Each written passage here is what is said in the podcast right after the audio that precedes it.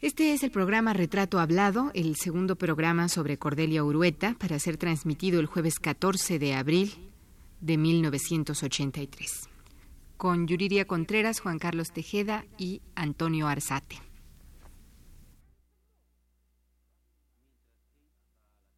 Radio UNAM presenta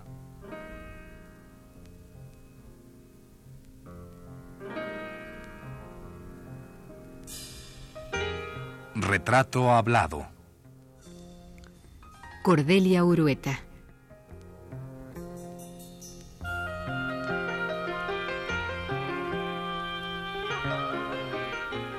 Un reportaje a cargo de Elvira García.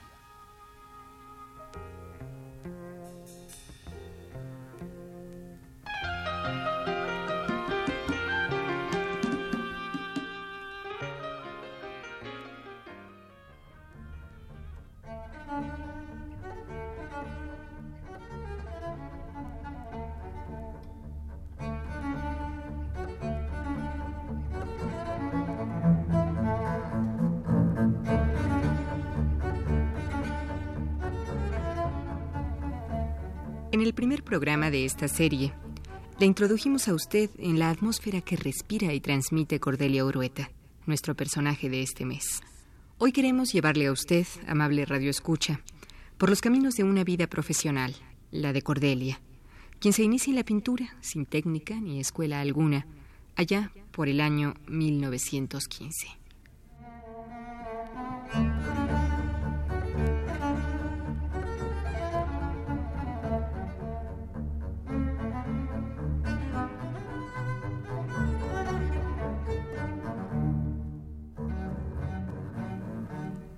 Hija de una familia de intelectuales con una posición económica sin riesgos, Cordelia aprende en la gran biblioteca de su padre el arte que aparece en las enciclopedias y desde esa época pinta hogareñamente. Luego, situaciones políticas, luchas revolucionarias, pues no olvidemos que Cordelia es contemporánea de la Revolución Mexicana, todo ello provoca en el seno de la familia Urueta un resquebrajamiento que tiene como epílogo un viaje a Buenos Aires, en donde en 1920 había muerto el doctor Jesús Urueta, embajador de México en las repúblicas de Argentina y Uruguay.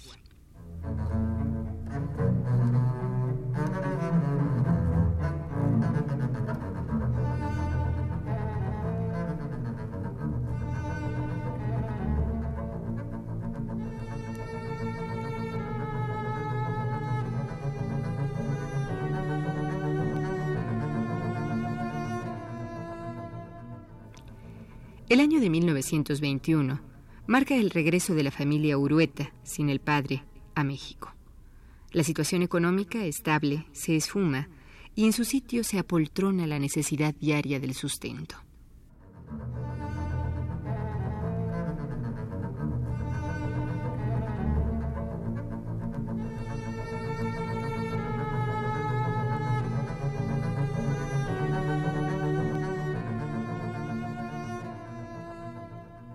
Cordelia, que seguramente fue siempre una mujer de salud frágil, en el año de 1929 se ve obligada a viajar a Nueva York para curarse de algunas afecciones.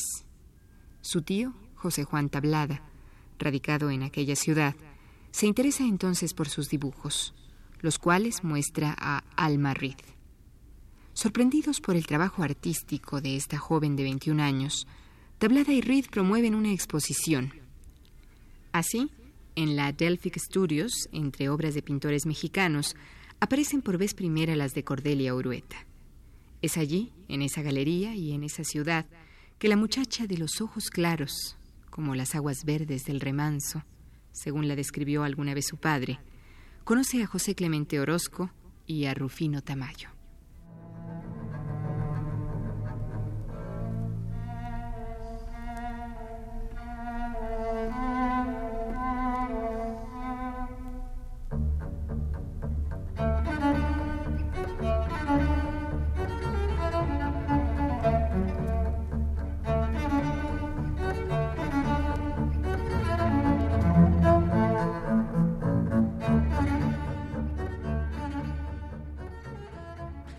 Estudias en las escuelas al aire libre, en la de Coyoacán, supongo, con Ramos Martínez. Sí, con Ramos Martínez, sí.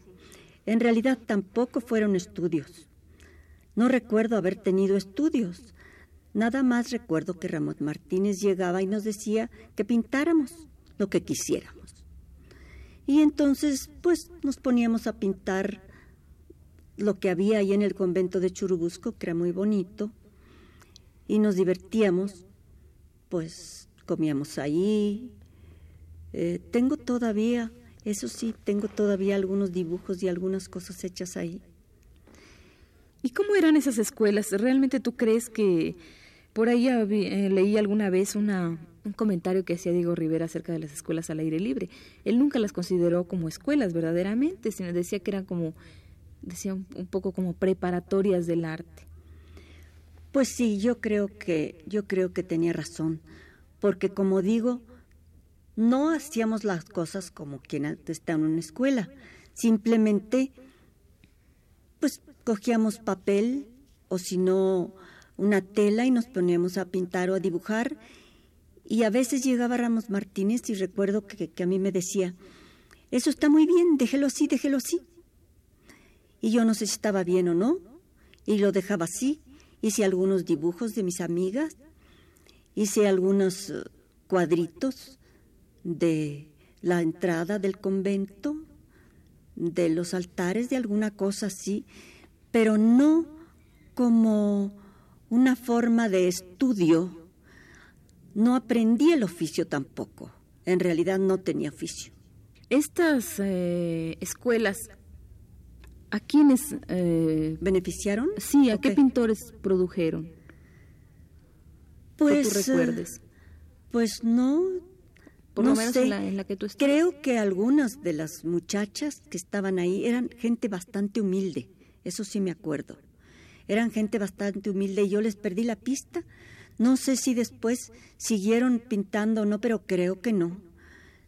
Todavía eh, he visto algunas veces más tarde a una pintora que recuerdo que fue Laura Santos Galindo, que tenía muchísimas facultades y que todavía hace poco vi algunos dibujos y algunas cosas de ella, pero ya más bien como las de una señora que pinta y no como una profesional.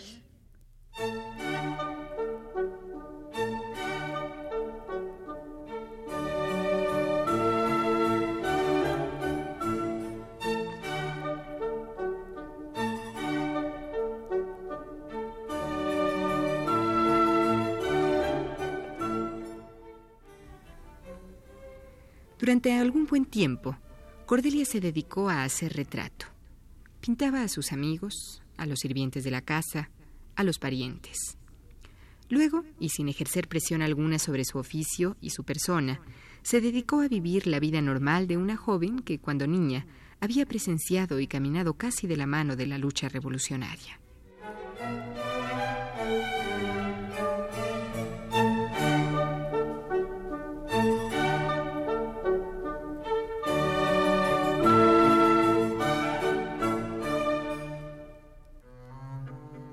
Gustaría, Cordelia, que analizáramos un poco el, el fenómeno de las escuelas al aire libre, las escuelas de pintura al aire libre. Surge en un momento en que, bueno, estaban, estaba la pintura de los tres grandes y, bueno, además estaba todo lo que se llamó la Escuela Mexicana de Pintura, ya había unos jóvenes pintando. Eh, ¿Hasta qué, qué, sentido tendría haber hecho estas escuelas de pintura al aire libre? Pues yo ni siquiera recuerdo que hubiera todavía nada relacionado con la escuela de pintura mexicana, no. Yo creo que esto fue antes. Esto fue antes. Y pues la libertad creo que es lo único importante que muchos de nosotros pudimos haber sacado de ahí. Es decir, hacer lo que teníamos ganas de hacer y no ninguna cosa impuesta. Eso tal vez probablemente era el único sentido que yo le encontré aquello, aunque claro, pues las personas como yo, que nos interesaba tanto el arte, más tarde, bastante más tarde, volvimos a entrar en la corriente del arte, porque eso para mí fue nada más pues una especie de juego, un juego agradable eh, que me gustaba mucho, pero nunca una cosa profesional. Yo profesionalmente no había pensado dedicarme a la pintura.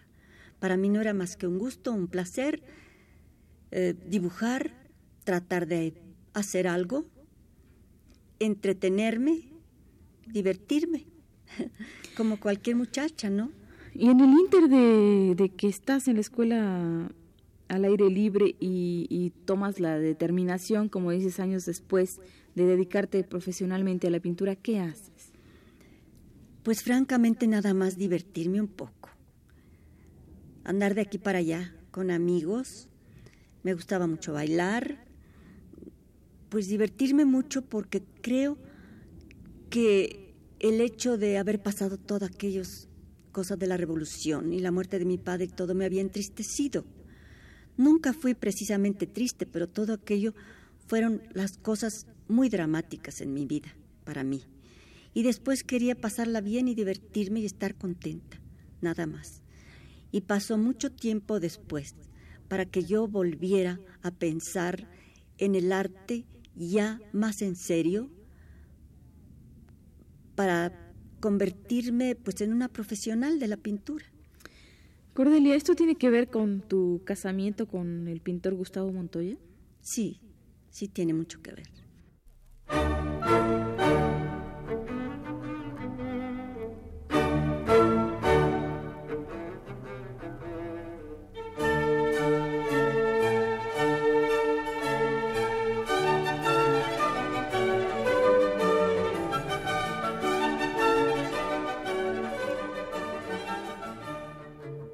Cordelia Urueta seguía pintando, pero sin maestro, sin guía, sin técnica dominable.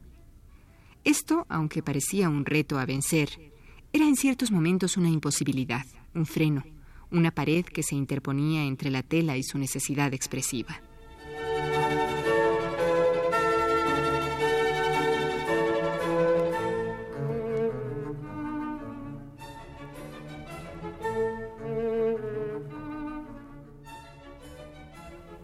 Raquel Tibol, en el año de 1961, consignaba en su artículo Cordelia Urueta, un boceto en collage, lo siguiente.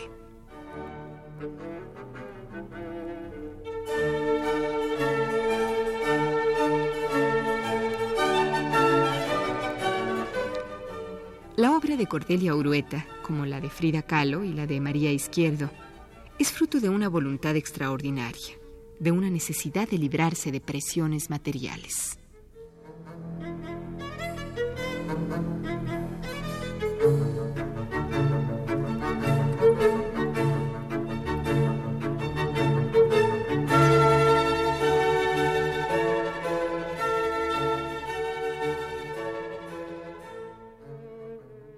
¿Cómo es este encuentro con, con este hombre y cómo se define posteriormente tu necesidad de pintar?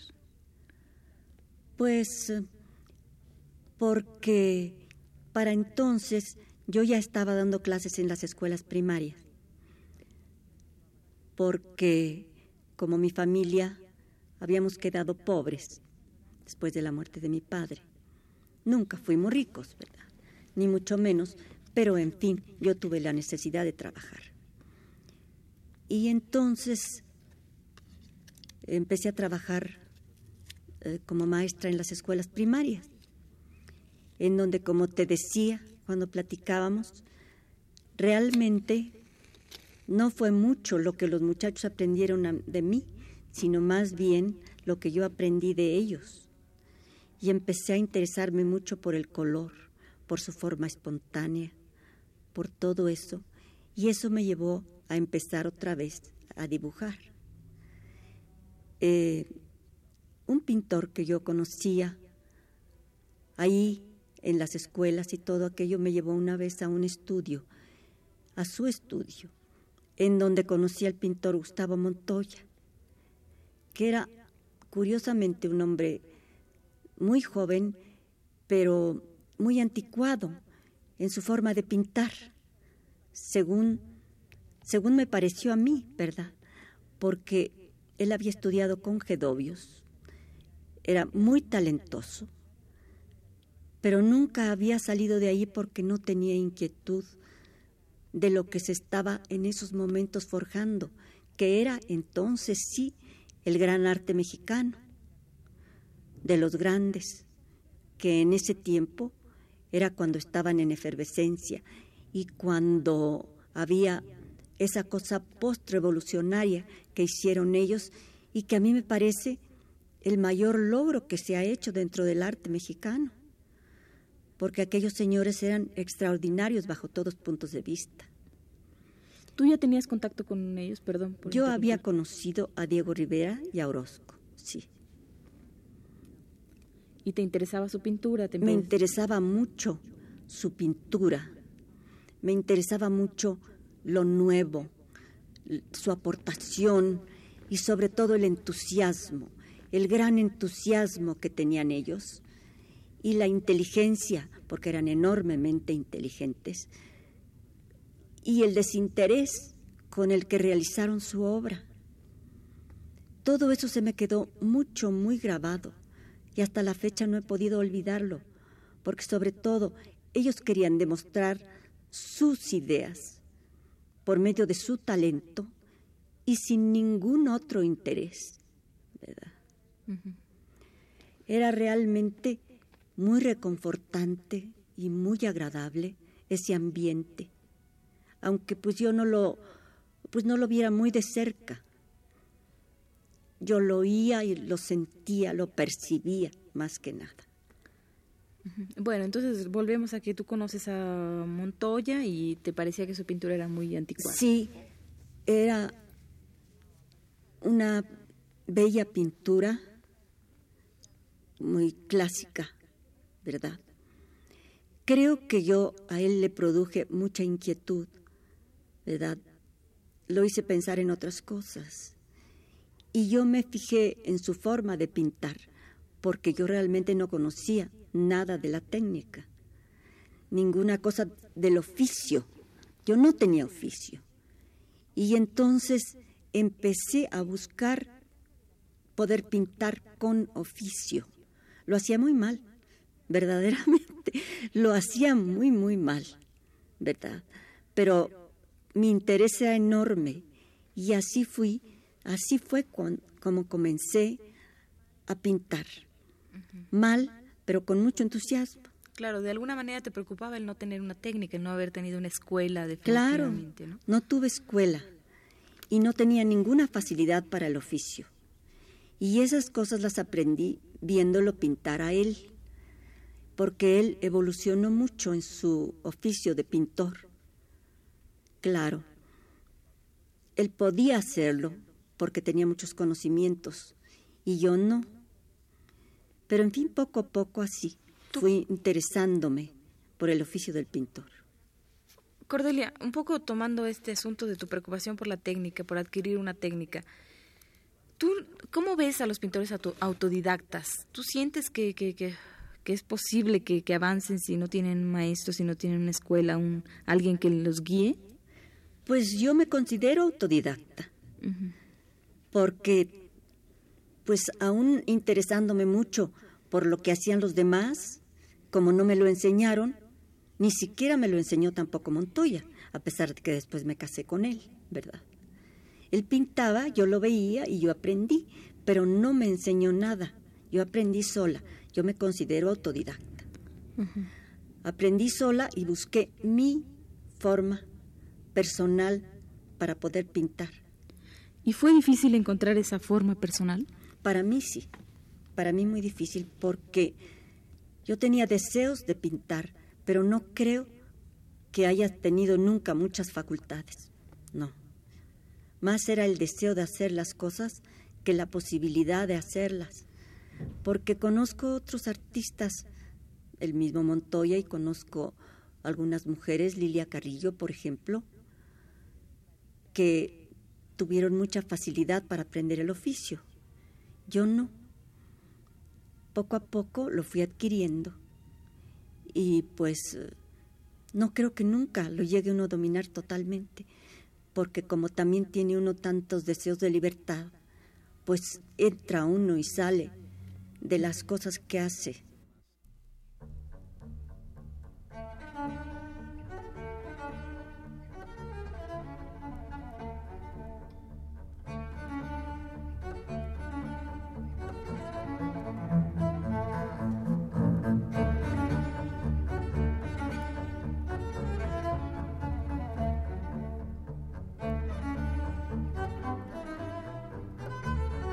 Toda la primera etapa de la obra pictórica de Cordelia Urueta está marcada por la línea figurativa, que busca el límite para revelarse y saltar hacia el arte abstracto o imaginativo. Y mientras la artista buscaba el camino para liberar su expresión y dominar la técnica, casó con el también pintor Gustavo Montoya, con quien viaja a París a ocupar un puesto diplomático. Seis años antes, en 1932, ella había iniciado la que sería su larga carrera como maestra de dibujo en las escuelas primarias oficiales.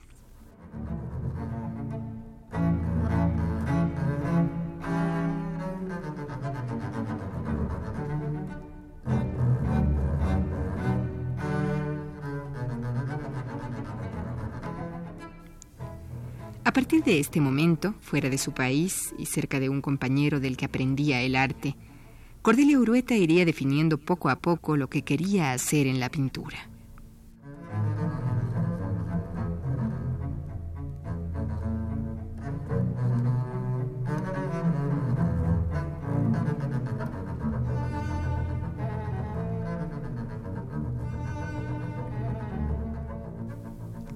Esta fue la segunda parte de la serie dedicada a Cordelia Urueta. Le invitamos a escuchar la tercera el próximo jueves a las 22.30 horas. Gracias por su atención.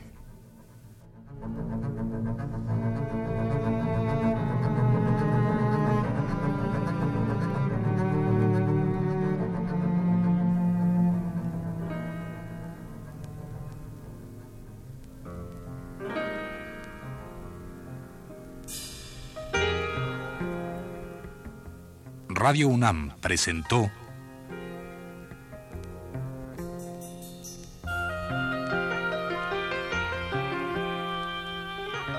Hablado.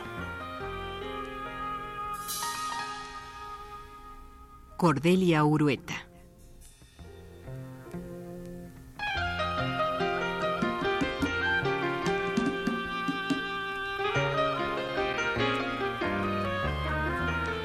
Un reportaje a cargo de Elvira García.